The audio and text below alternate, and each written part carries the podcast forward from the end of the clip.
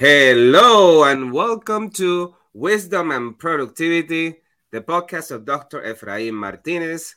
I am a principal in search of wisdom, and I have found productivity to be a great tool for success. Today, I have the great and distinguished honor of interviewing Dana Goodier, who is a veteran teacher and current middle school administrator with over 18 years of experience teaching world language and English. Building off her own growth as a teacher, she is dedicated to providing schools with techniques to minimize off task behavior and to increase time on task. An author, blogger, and podcaster. I can't wait to learn from her. Dana Goodier, who are you? well, thanks for the introduction, Efrain. Um, I'm a passionate educator. Um, I'm somebody who got into education because I have a passion for teaching languages. Um, I'm still highly involved with the state's um, World Language Teacher Organization as president elect. So, you know, really wanting to um, teach kids about the cultures of French speaking countries and uh, German speaking countries and uh, when I got into administration is because, you know, I saw what was happening in a lot of the schools um, and just the lack of uh, support for teachers. And so I really, um, you know, wanted to step into that role um, to um, help not only the staff, but also the culture of the school, which trickles down from um, the leadership to the students via via the teachers. So um, I'm happy to be here today and uh, talk shop. Beautiful. Thank you so much. Uh, Dana, can you walk us through your um, professional journey up to this point?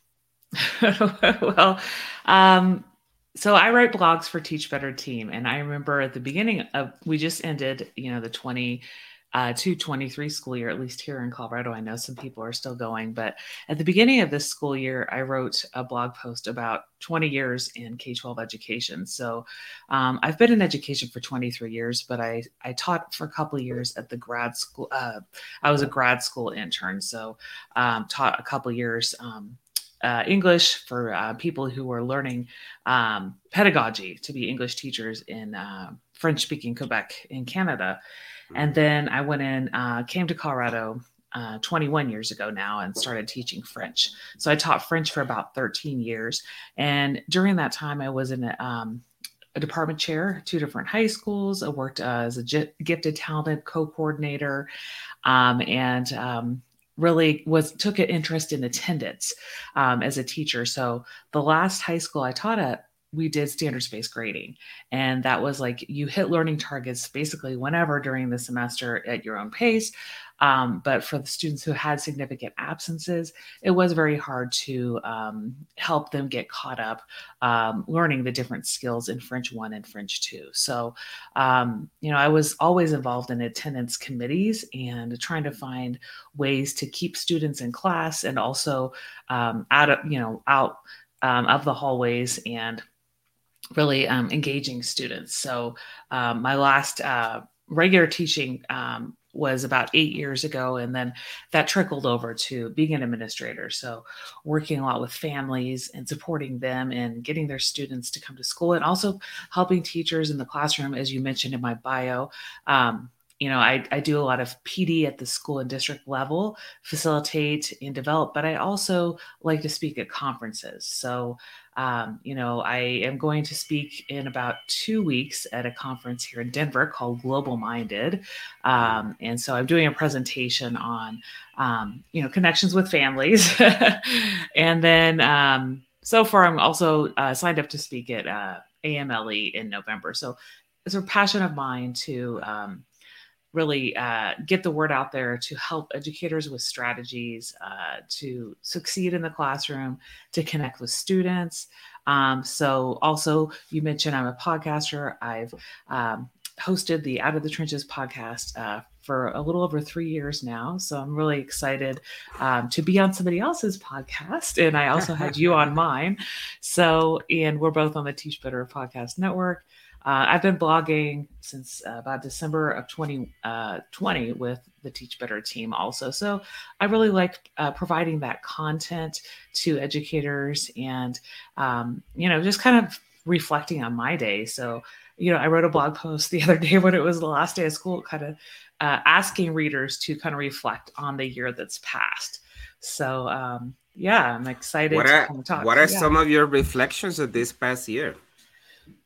Well, you know, I think the first thing that st- stands out to me is uh, we're still coming out of that uh, post pandemic phase in terms of what I'm seeing at the middle school level. That, um, and this is particularly uh, male students, it's just that the need to kind of be hands on, right? And yeah. this could be, um, it, and some of it's the aggressive, you know, not warranted fighting, push, pushing, shoving, um, not necessarily all out fight, but the pushing and the shoving, um, but also just the really um, the the just touchy feely, I would say that's kind of um, a little bit more that, that I'm I've been seeing than uh, previous um, you know pre-pandemic times.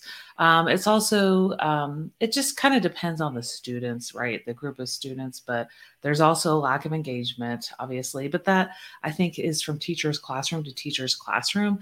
Um, you know, how many students are going to be pulling up games while they're working on the computer, right? And how many students are actually going to be doing the work. Um, at the middle school level, kids do not, you know, take their grade as seriously because it's not going towards the GPA uh, towards college and career. So, um, you know, some some teachers that I uh, support have been uh, working on projects at the beginning of the year or the end of the year, sorry, and then they were. Um, a lot of students at the end of the year just didn't have that, right? And they had like three weeks to work on the project, right? So students really not taking accountability for doing work that you know had plenty of time provided to them. So those are those are the negative things that stand out but also i think uh, teachers are coming the positive things are teachers are coming a lot more together um, to support one another. Um, the plc model um, at least where I've been is strong, um, you know, in the grade level teams, not only with the subject area PLCs, but also the grade level teams, um, you know, the MTSS model, um, you know, just really uh, teachers um, you know voicing any concerns that they have with students um, and getting support from admin and counselors um, I also see um, the district I'm in moving forward uh, with equi- equity um, practices. Uh, there's an equity summit coming up this week, uh, right after Memorial Day. So uh, we worked on equitable grading at the school level. Um, mm. So, you know, I'm, I'm excited to dive into some of these sessions. I'm not speaking at the conference, but really learning more about um, some some more practices that we can use in our buildings and uh, really support our um, our diverse population. Um, and I've also supported uh, a lot with the English uh, language learners, which we now call multilingual learners, um, in the co-teaching model as well. So that's something that I've done more this year than prior, and I've learned a lot about the co-teaching uh, strategies and um, how teachers um, trying to get to that 50-50 uh, split teacher, you know, both mm-hmm. of the co-teachers working um, kind of parallel Beautiful. Thank you so much. Mm-hmm. Uh, let me ask you, what are one or two uh, things you have done that have increased attendance? And I'm asking mm-hmm. because mm-hmm. attendance after the pandemic it has sure. become such a big issue because um, I see um, that uh, parents are more lenient in allowing their children to stay at home. Um, mm-hmm. uh, in Illinois, they're calling them mental health days. Um, and uh, it's becoming uh, some sort of a trend that whenever there's some sort of challenge, yeah. the student stays home and all they do at home is either play video games or be in social media. What are one or two things you have tried that uh, may have given you success? Well, I think it's uh, looking at the intrinsic and extrinsic motivators of students. So, and that's often like we we have a lot of kids that are kind of slipping through the cracks because a lot of time I've interviewed students and parents when they're when they have those four plus um, unexcused absences, right? Um, and that's when it starts becoming an issue. Um, and, you know, I, I know during the 21 22 school year, we did have students that were out for a week or so at a time because they had COVID, which really hasn't been so much an issue this year. But like you're saying, this mental health day. And I think when we're talking about students at the middle school level, we will really want to dive deeper and see what's going on. Um, and peer conflicts, right? Bullying, um, social media harassment, things like that, and uh, really finding out how um, what what other peers are saying get some evidence like look at you know the history on social media look at the text his chain and and and see what's happening bring students in if we need to for a restorative conversation. But also um, really talk to the parents about the fact that um, you know it, attendance is uh, mandatory. It is uh, you know students are required in the state of colorado to um, attend school until age 17 um, and then you know if we have accumulated 10 plus uh, unexcused absences, um, it will be up for the district uh, student review board and then truancy court. So we really want to catch it before it gets to those 10 yeah. unexcused absences and um, really help the student find supports, um, which can be, you know, extracurricular activities, uh, clubs, um, plug them in with web leaders if they're, uh, we're at the beginning of the year and they're new students, but at the school I'm at, there's been a lot of students coming in throughout the year. And since I said I do support the multilingual learners, a lot of those students are, um, you know, not fluent in English. So um, plugging them in with buddies, right? A lot of the time, buddies that speak the language um, that they speak, and also any students that might not be the multilingual learners, but also we also always have these um, students that they shadow uh, for a day when they're coming to the school as a new student, um, and then making sure that all the teachers are aware kind of where they're coming from, whether it's an international student or a student that's just coming from another school or district. Um, you know, we had a student come this year to seventh grade who'd only been in a small Montessori school um, her whole um, school career. Yeah, yeah, and then coming to a large middle school, large public middle school was a change. But she she ended up thriving, found, found her peer group. So, you know, I was, um, you know, I, I was pleasantly surprised, like seeing how how she was, um, you know, she was a very very good worker and um, you know great student, uh, but also seeing that she found her a space at such a different um, setting than what she was used to. Beautiful, thank you so much. Mm-hmm. Uh, so Dana, like in Back to the Future, yeah. if you could go back at any of the positions you have held in the past, mm-hmm. what would the Dana of today say to the Dana of back then? Oh gosh. Uh, I guess, you know, it's going back to that blog post I wrote about 20 years ago. Uh, my first public school teaching gig in 20, uh, 220 or 0, 2002, 2003. Um, you know, I came from um, having worked mostly most of my adult life at that time um, in other countries. I I'd been a student in Norway and I worked with tourism and and then I went to Canada to work as a grad um, a teaching assistant. So. Um, and then I moved to Colorado and I worked in a very conservative district. And, you know, I would probably just tell myself to just be more open to kind of uh, eyes and ears and listening to kind of uh, what the school culture and what the culture of the community was like. I was very naive at the time, right?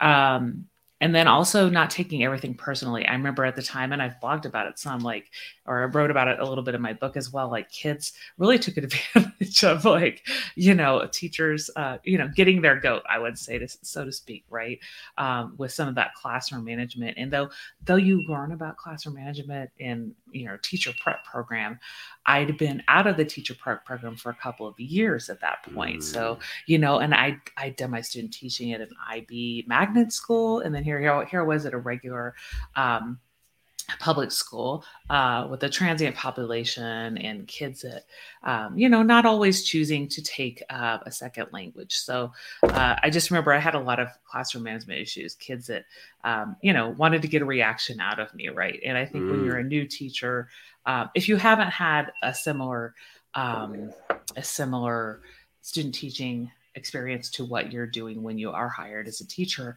it can be a, a huge transition. So I probably just tell myself to uh, maybe observe more teachers than other. I did observe teachers in my department, but maybe observe other teachers throughout the building um, and talk to them for tips and tricks. Um, I think I did take a lot personally and was frustrated uh, rather than actually learning from others. Very good advice, and mm-hmm. I think that everybody can identify with that. Uh, yeah. Especially if you if you came from a system that has structures in mm-hmm. place mm-hmm. and didn't have to address the um, the issues of, of uh, mismanagement of students. uh, I do concur. I, I well, it was very similar to me. Uh, I came uh, from a system where um, the teacher will say something and you would just do it. Um, yeah. So I came in, and you go to schools of education, and they teach you you do this lesson plan, and you do the objectives, mm-hmm. and you do the activities, and students will do right. and it was never like that, and I was like, is it me? Is it the school? uh, I I agree. There should be much more professional learning on how to address mm-hmm. a uh, the what is Marzano calls the reluctant learner. It's mm-hmm. not that mm-hmm. they don't want to learn. It's just that you have to make it exquisite for them to uh, to reach to the learning. Thank you yeah, so much. Yeah. No, go ahead, please. It's about developing the relationships with kids. And it did take yeah. me a little bit of time to learn about that because that was not the focus during my teacher prep program. It was more about like, you know, like you said, the lesson plan, the structures, the um, you know, just knowing about IEPs and 504s and things like that. But I really didn't um, learn how to like um, really make it personable for the students, right? And it was all about covering the curriculum when I first started. Amen. Yep. Okay, so reading books, as you know, is yeah. a luxury. So yeah. if you have to gift two books, yeah, one fiction and one nonfiction, what will those books be? Oh wow! So, um, well, fiction books, you know, I, gosh, I've read a lot, um, but I would say I like uh, Jodi uh, Picoult a lot, and I read her recent, and I I know it had the title is something with bees, um, but it was co co written with uh, uh, Jennifer uh, Finney Boylan, I think is her name, and so it was about bees. So I would say anything by Jodi Picoult, really for fiction books, um, and then nonfiction. I mean, I think just going off of any educational books, but I do have a few here because I um, taken them back from the school. So, Leading Equity by Sheldon Eakins, and this one that just came out, Assistant Principal Identity by Baruti Kafele. so, you know, great okay. books. Uh, and I'm, I'm working my way through the, those. But, you know, I always like to read educational books. Um, like you said, it's uh, just kind of depends on how much time you have. Um, right now in the mastermind I'm in, we're reading um, it's uh, defining disability i think is the name and i can't come up i don't have the book in front of me right now but i can't come up with the t- uh, the author's name but it's it's really um, simple to read. It's uh, just about kind of the history of disability and what is the etiquette uh, to use with disabled people and uh, just kind of how uh, disability is treated in america. So i think that's an eye-opener for the viewers and listeners of mm-hmm. the show, can you tell us what a mastermind class is mm-hmm. and why one should join it? yeah, so I participate in two masterminds. So I'll talk about the Teach Better Team one. So on Tuesday mornings, uh, 7 a.m. my time is the uh, Teach Better Mastermind, and it's really just there. There every month we have a um, theme. Um, so it could be um, evaluations and teacher coaching. Uh, it could be recruitment and retention. Um, and then we we basically have some prompting questions around that theme, and it's a 45 minute group of uh, leaders who um, just uh, answer questions and get feedback from one another. And uh, really, uh, it's a good way to start that Tuesday morning once a week. Um, I'm in another one through Better Leaders, Better Schools, and in that book, we uh, in that mastermind we do read books, uh, like I mentioned, um, this one on defining uh, disability, and um, you know we dive into some of the themes in the books. We read, you know, a few chapters at a time um, and have some guiding questions. So that's half the time of the hour long mastermind. And then the other half of the hour, uh, we have a hot seat. So we have uh, members who rotate and um, you know somebody's on the hot seat so they come with a challenge that they're having in their leadership role and people give uh, some feedback and advice. Um, and uh, for the the book study usually we have people rotate as a facilitator as well. Uh, so we can get different people's ideas on um, how they'd like to approach those book questions or maybe show a video or something uh, in terms of the book discussion. So yeah i really get a lot out of those uh, two masterminds. And i think everybody uh, whether they're currently in a leadership position or they're looking to be an aspiring aspiring leader leader um, or they're in ty- a teacher leader role in their school um, should join some type of a mastermind. Um, the Mastermind with Teach Better team is free. Just sign up on the Teach Better website. Beautiful. Thank you so much. Mm-hmm. No excuse to not keep your learning. Yeah. Very good. Awesome. So tell me uh, who is or who are your biggest influences? Wow. Um, I would definitely say uh, Baruti Kafele because you know I showed his book, you know, and he's he's pumping out those books, um, you know, usually once a year on you know he's really taken off with his um, assistant principal um, virtual leadership academy. And just the themes that he's explored i mean he's explored equity. He's explored a lot about how the assistant principal role uh, has often been the role of the disciplinarian and how it needs to be more instructional leadership. And that's something that i've viewed for many years as um, has been an issue right that um, we really need to focus on um, developing our teachers and getting into classrooms um, and then I would say uh, the other influence is Danny Bauer of Better Leaders, Better Schools, who's my friend. I've been connected with him for about four and a half years now. Um, and just what he does to support leaders. And um, I mean, he has a lot of not only the masterminds, but, and he, he has another book coming out now on, um, uh, on, uh, entry plan. Yeah, entry plan. Thank you. I, I, I, just had him. You just interviewed him. Yes, yeah, yes. yeah, I did too. Mm-hmm. So you know, and how he just, um, I mean, he runs small cohorts on different topics, and um, you know, supporting just um, the challenges of um, the job in school administration and uh, connecting leaders as well um, through uh, masterminds and just through the different um, uh, web offerings that he has on social media. So, yeah, those two, I definitely get a lot of content and learning from them throughout the week. Beautiful. Thank you so much. Mm-hmm. Uh, kudos to Baruti and Danny, awesome mm-hmm. influencers in the field of education and beyond. So, uh, Dana, how do you address this thing called imposter syndrome when we feel that we might not be good enough to do something or competent enough or or just uh, worthy enough. Yeah i mean that's definitely something that i have experienced and i think it's really it's talking with others who know you well um, in your field and leaning on them uh, to get that support and hearing from them. And you know even though sometimes i'll hear from a colleague like you know uh, the kudos, right? I don't always take it uh, for what it's worth, right? And I think it's really um, just reflecting on what you've learned throughout the years and how you're positively influencing others. Um, I think there's not going to be a time in your career where you're not going to feel a little bit of imposter syndrome, but it's um, it's just seeing how you've grown, right? Um, and seeing how your um, influence either at the building level or um, in your realm of the PLN on social media and the content that you're providing, how that um, helps others. So, yeah, I don't say I can. I have a, a curative imposter syndrome, but I think it's really um, just making sure that you are not um, providing yourself with negative self-talk because you are doing something great. Whether you have a big role in education or a small role, you're influencing your students, you're influencing your colleagues as well.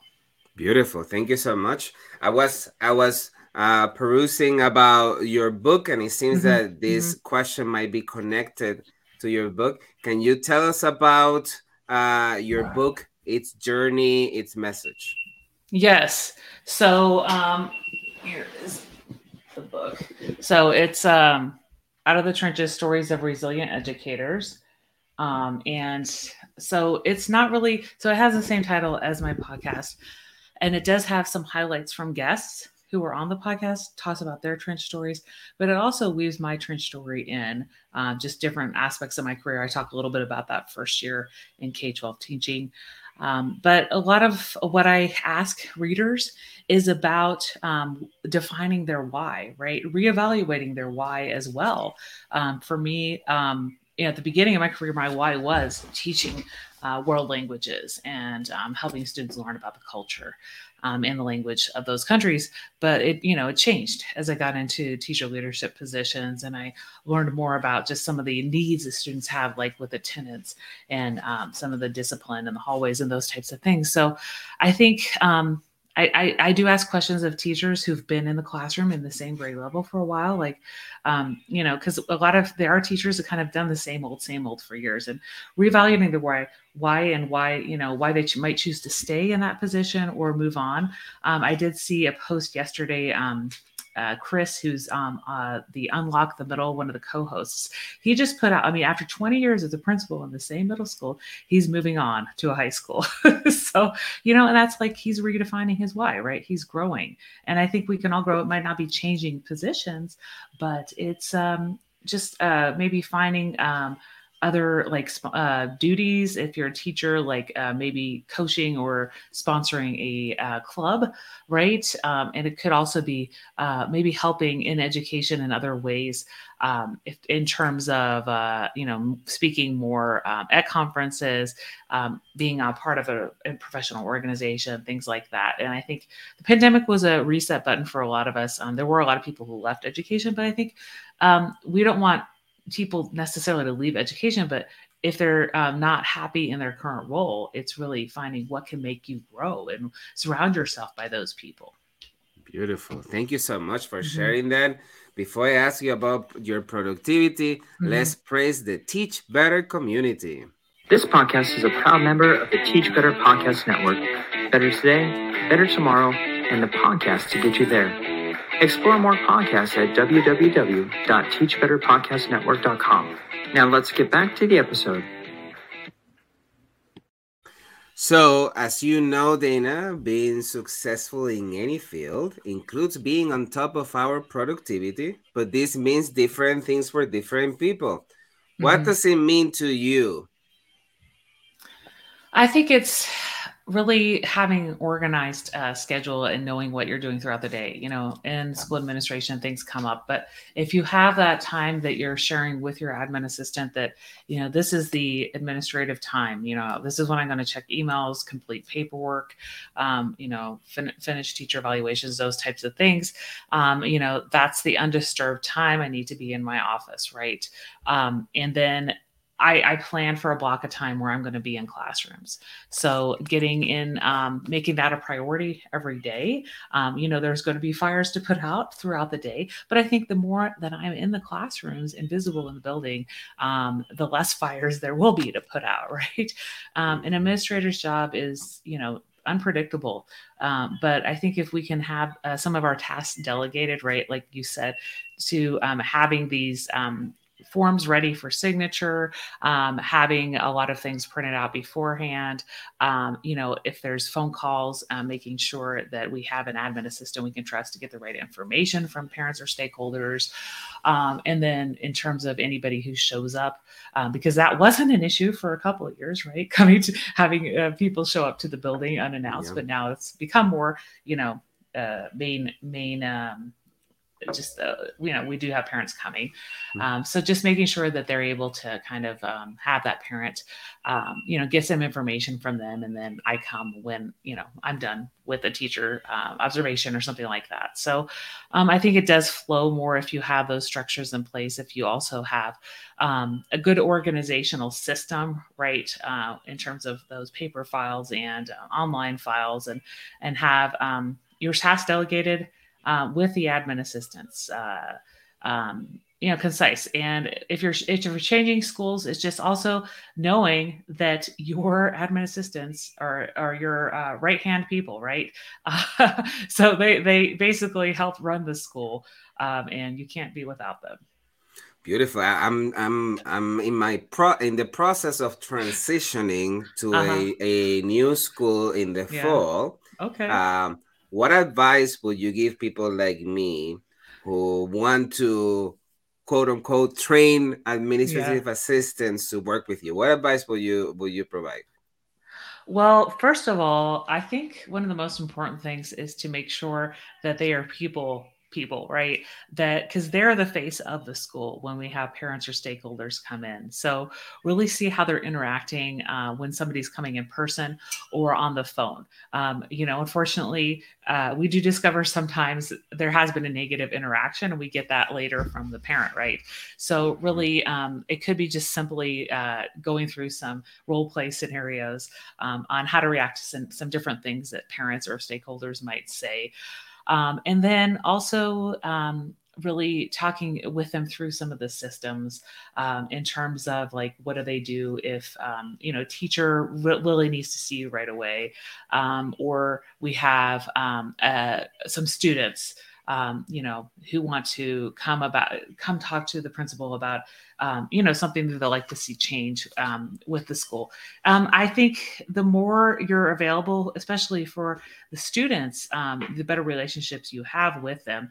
Um, but also make sure that they know, you know, if you're not in, in, the building or in the office, that there might be a, a better time to see you. And then also that they know, like the teachers and the students know, like, hey, he is in his office at this particular time usually and if he's not you might be able to find him at such and such place. But um you know because i've been so often kind of uh, out and about in the building um, if people need me you know i have a radio right? And i can always step out of a classroom and talk to somebody in the hallway for a short period of time. So that's you know i just don't i'm one of those people who has kind of that mobile office and takes the takes the laptop with me right?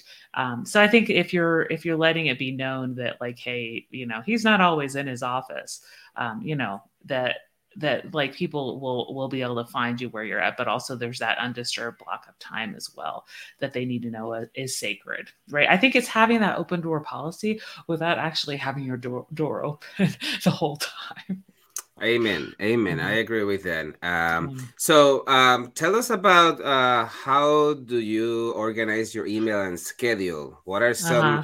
tips and techniques you can share with the viewers and listeners of the show? Well, I've, I've gotten a lot of productivity techniques from the Principal Center. Um, and just go on, uh, it's Justin Baeder who runs the Principal Center, and just Google that.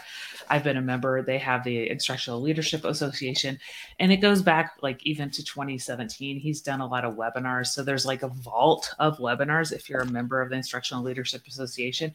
And it talks a lot about like the inbox zero, for example, and how, you know, you you do have different folders for different priorities in your email and and also having your administrative assistant uh, flag a lot of the messages that are you know things that you need to read right away right um, a principal can get it just depends on where you're at, but you can get 300 to over a thousand emails per day, right? So it's, you know, a lot of those emails can be um, just uh, I wouldn't say always spam, but um, you know, just companies that are looking for you know you to buy their books, or you know, you could have a lot of community members that want to come and you know pitch something, right? So it's uh it's having somebody organize those in, in order of productivity and what you or order of priority and what you need to see right away versus what really can just go to the um, junk mail folder. Um, and so the inbox zero, I would highly recommend. Um, and also, I think Danny Bauer's given a lot of um, different talks throughout the years as well on uh, productivity and having uh, a schedule in place. I think he he talks a lot, and he's gotten this from uh, the business world as well. But having um, the daily um, a startup routine and a wind down routine, right? Uh, when you get to work, I I my startup routine is always working out, right? And I, um, the Teach Better Mastermind, I'm the one who doesn't have the camera on because I'm on my run. it's it's early in the morning here, so I'm on my. So you learn as you run. You're you're you're learning. You're listening to. Yes. Yes. Oh wow. And I'll join okay. in on the chat sometimes or unmute. Okay. But you know it's it's the startup routine for me is the exercise and Mhm. then it's getting into the building taking care of some of those uh, administrative tasks right before the students arrive um, but in the wind down routine it's really making sure that you've checked off um, some of those need to do tasks but you're not taking work home. And that's something you know i learned to do as i was kind of transitioning out of the classroom because when i was teaching i did take a lot of grading home and things like that. But i realized time home is sacred. Um, you know there might be phone calls that you have to make sometimes to parents and and um, staff uh, every so often from home but and, and, and sometimes answer emails, but really trying to keep that uh, minim, minimal. Um, and then having also those um, set time frames um, that you're going to have those breaks, right? The brain kids need brain breaks, and so do adults, right? So like getting some fresh air. Um, and and you know if you have several buildings on your campus that's easy because you're going from one building to another um, but also just taking a walk break uh, with a student outside mm. goes a mm. long way like if you need to dysregulate a student you know having them go and just uh, dribble a ball or you know play catch with them outside helps a lot uh, you know, kind of with that conversation piece yeah, and absolutely. really enjoying the weather. And then duties, like I, I see that as kind of that brain break as well. If you're outside uh, supervising kiddos um, or greeting them in the morning um, and just kind of greeting the day, right? You're helping them get off the bus, but you're also getting that outside time as well because you know i'm in colorado and i like to appreciate the sunlight that we have because we have so many days of, of sunshine um, and usually nice weather. So that helps you have a more positive day, I think, is just getting a little bit of that sunlight rather than just being cooped up in the building all day. Beautiful. Thank you so mm-hmm. much. So uh, let's talk about uh, the productivity side of mm-hmm. writing a book. Yeah. Uh, what lessons did you learn uh, about writing a book, and what recommendations do you have for those of us who are thinking about uh, getting to write? Well, I think once you've signed a contract, so I did, I know some people have already written a book or most of their book before they sign a contract. I had actually only written a few chapters and I had an outline and then I signed the contract. So I had a book to write and I needed to put aside time to, you know, develop the book. So for me, it was setting a goal because I I completed a capstone project of the um, my doctorate um, I would say two years prior to that. So I um, I'd kind of used some of the same tools that I did during the writing of my capstone and my research, and I just made sure that I spent a certain amount of time per day writing.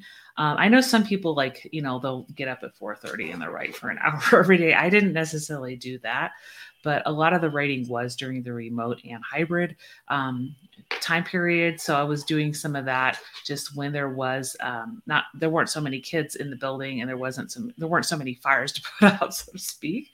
So it did give give me a little bit more productivity time during the day to write. But also writing when the you know thoughts come to you, which I do now for blogging and you have that moment. Um, I know Dave Schmittou, he does a lot of his writing by just talking into the voice recording app on his phone.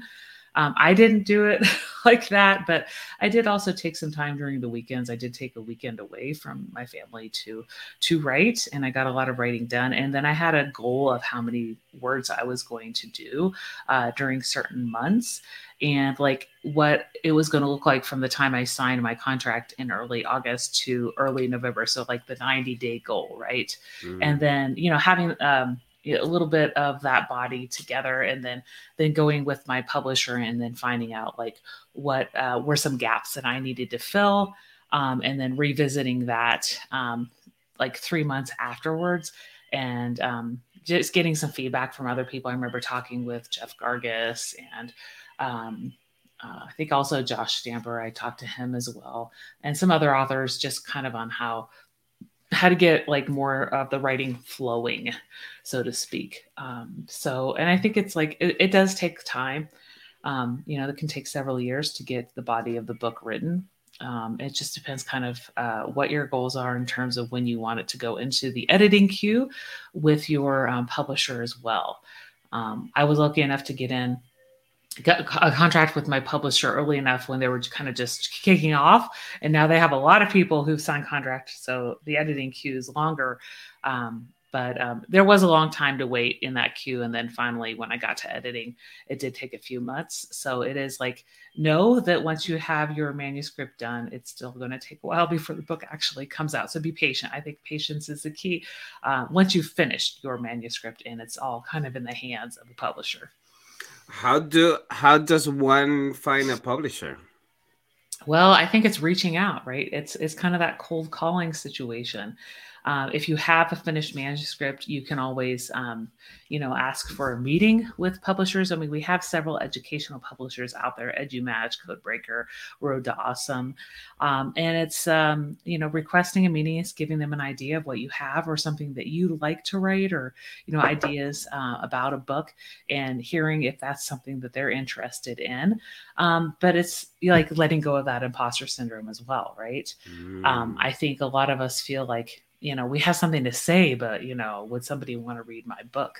You know so that's it, it's it's also getting um, encouragement from family and friends right? Uh, because it is a big undertaking uh, to write a book right? But everybody has a story to share um, and a lot of people who've been in education as long as both of us have been i mean we have stories from from in the trenches right? We have stories from what we've learned from our students and, and staff um, and I think, um, you know, you don't have to be somebody who was a great writer in high school or in college, right? Um, that's what the editor's for.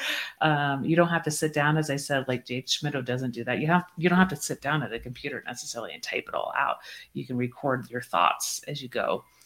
Um, but like, yeah, doing it in your way, and also um, a lot of people, it helps not having that time frame and just getting the ideas together once you've um, you know, once an editor's picked up on your idea, or just working on the book first and then pitching it to an editor when you have um, a semi-finished manuscript at least.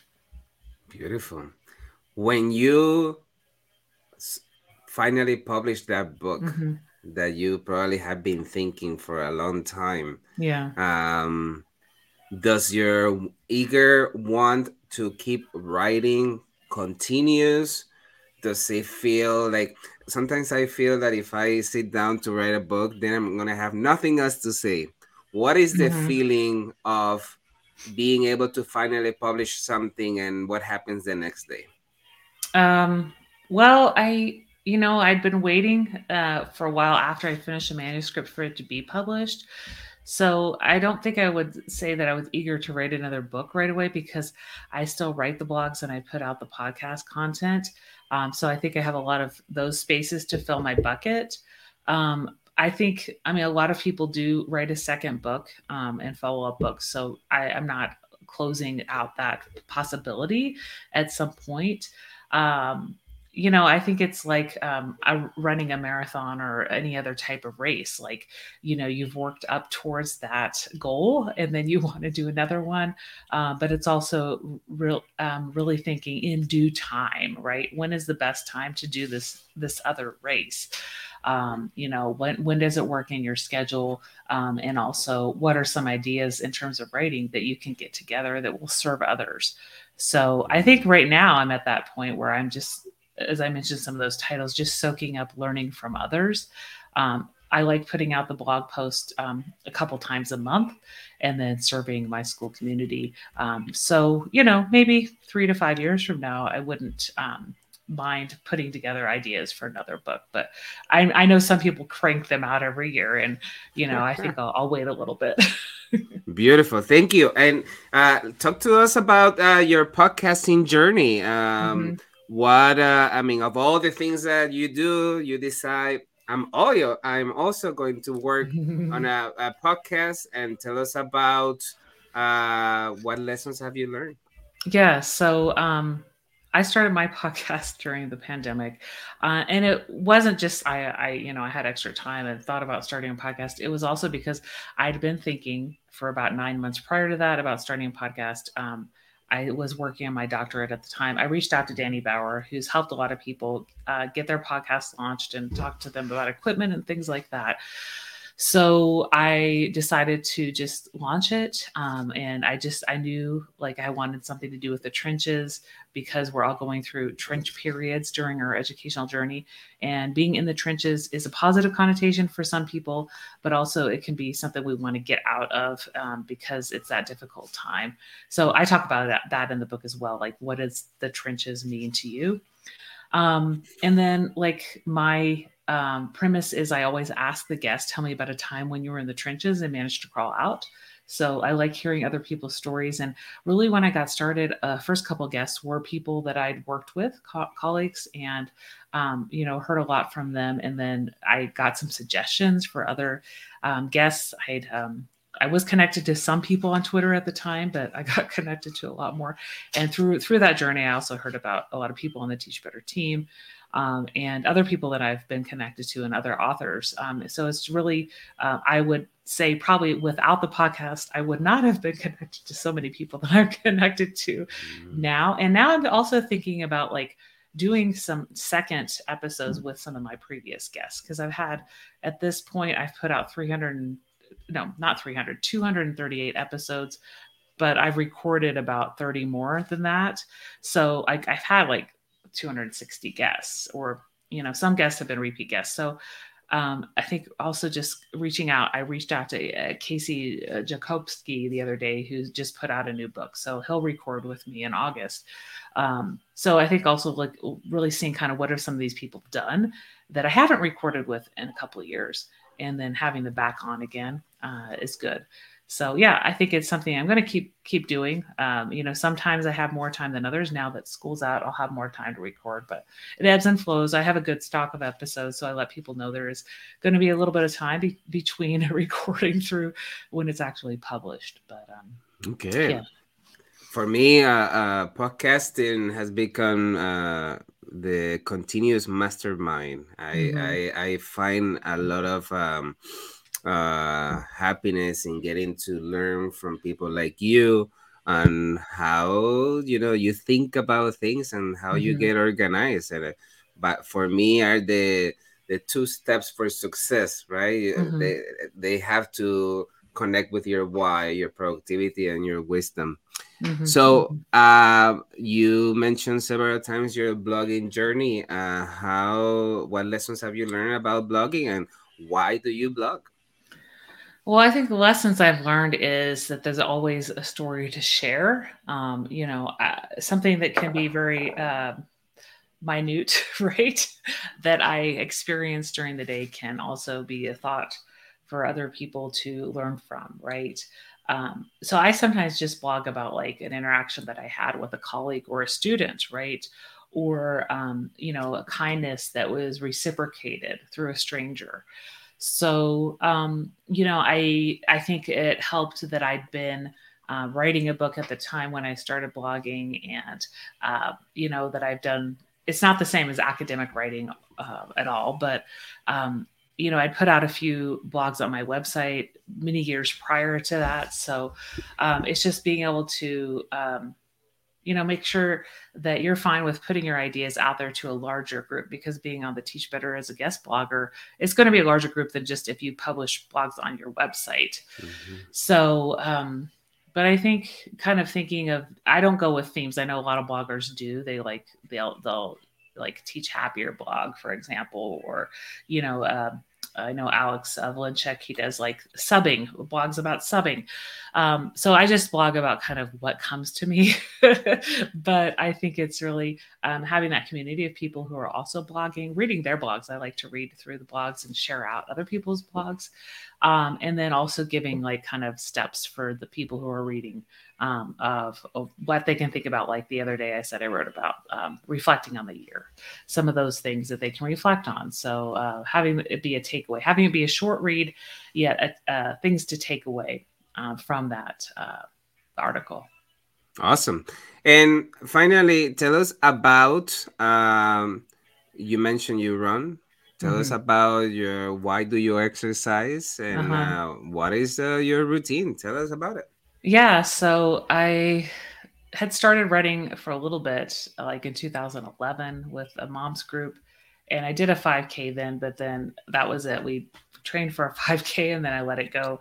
So I, I started running again in 2016. Um, I was going through a difficult time and I'm like, I really need to just, you know, be um, diligent about this because it's about starting a new habit, right? It's like you don't want to, but it's like, okay, I'm going to do this. I'm going to run a mile or however long. And I didn't really consult the training plan when I started.